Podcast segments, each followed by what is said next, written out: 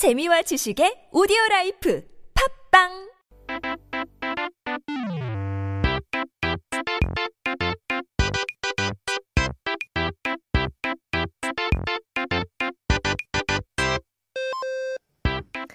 It's time for our word of the day. 그렇다면 사전을 한번 펼쳐보고 오늘의 첫 번째 단어를 봐야죠. First word of the day is 골탕. 이 소우화를 보면 유명한 여우와 두루미의 이야기가 있죠. So when you read Aesop's Fables, there's a famous story about the fox and the stork. 여우가 두루미를 저녁 식사에 초대를 했는데 납작한 그릇에 음식을 줬고 긴 부리를 가진 두루미는 음식을 먹을 수가 없었던 거죠. 그러자 두루미도 보답으로 여우를 초대해서 여우가 먹을 수 없는 아주 긴 병에 음식을 담아준 건데요. 서로가 서로에게 골닭을 먹인 이야기죠. So the fox invited the stork for dinner, but it served the food in a very flat dish bowl. And so the stork with a long, sharp beak couldn't eat the food. So in return, the stork invited the fox over for dinner and served food in a bottle with a long neck so that the fox couldn't eat either. So it's a story of how they both fed 골탕 to each other. 그런데 서로를 놀려줄 목적으로 행동한 것을 왜 골탕을 먹인다고 이야기할까요? 골탕은 맛있는데 말이죠. 그죠? However, why do we say 골탕을 먹인다 to the deeds done in purpose of fooling one another when 골탕 is actually a pretty delicious dish? 골탕은 소의 머리와 등뼈를 넣고 아주 푹 고아서 끓인 맛있는 국물인데요. 설렁탕도 골탕의 한 종류인 거죠. So 골탕 is a soup made of the cow's head and backbone. You boil it until the soup becomes really thick, deep flavors. And actually, 설렁탕 is one of the, the types of 골탕. 그러면 골탕을 먹는 건 문제가 없어 보이는데 왜 좋은 뜻이 아니라 나쁜 뜻이 된 걸까요? It doesn't seem like there's anything wrong with eating 골탕. So then why did it become a negative term? 사실 골탕은 조금 어, 억울할 수도 있을 것 같은데, 우리는 상처가 난 게 잘못돼서 짓무르거나 이제 음식이 상해서 물컹해지면 골는다 라고 이야기를 하잖아요. 그런데 골타는 말과 골탕 의 발음이 비슷하면서 사람들이 이제 오해를 하기 시작을 했고 그 맛있는 골탕이 어느새 골는다는 뜻을 가지게 된 거죠.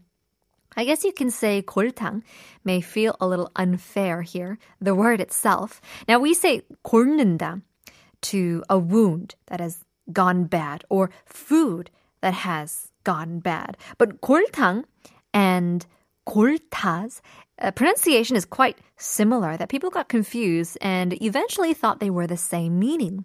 And so 골탕 at some point became to have the same meaning as 골는다. 그래서 사실 골탕의 원래 뜻과는 하나도 상관이 없어지고 속이 상하거나 잘못되다라는 뜻을 가진 골타라는 뜻만 가지게 되었죠. And so that's how 골탕 became the meaning of well, has nothing to do with the actual meaning, but instead contain the meaning of going bad or, or going wrong. 그렇게 골탕을 먹이다라고 말하면 속을 어, 상하게 하다, 안 좋은 상태로 만들다라는 뜻이 된 거랍니다.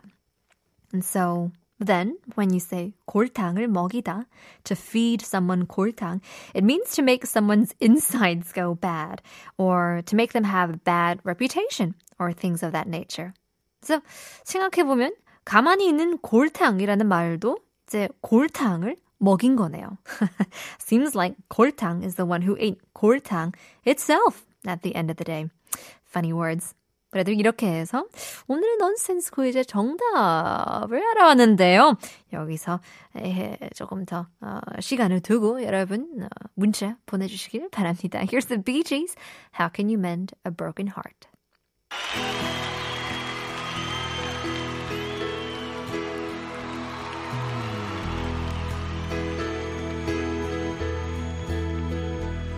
I can think of younger days.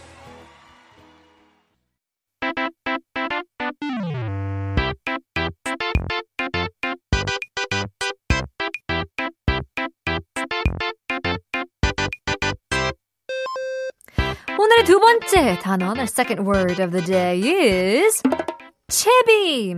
장기간 출장을 가거나 그게 아니더라도 이제 어디론가 여행을 가게 되면 꼼꼼히 채비를 하는 것이 중요하죠.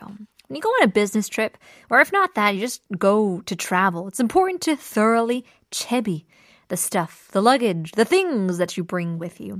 미리미리 준비해서 두 번씩 체크하면서 채비를 하지 않으면 꼭 하나씩 두 개씩 빼먹기 쉬운데요. 누군가 같이 채비해 줄 사람이 있으면 좋겠지만 혼자 살면 그럴 사람도 없어서 누굴 탓할 수도 없고 난감하죠. you tend to forget the stuff or two if you don't double check before you leave. So if you have someone to chebi with you, that would be great. But if you live alone, you only have yourself to blame. 여기서 어떤 일을 준비하기 위해 미리 갖춰 차리는 일을 채비하다 라고 하는데요. 이 말의 유래는 뭘까요? Now here we say 채비하다 to prepare in advance in order to do something. Where did this word originate from?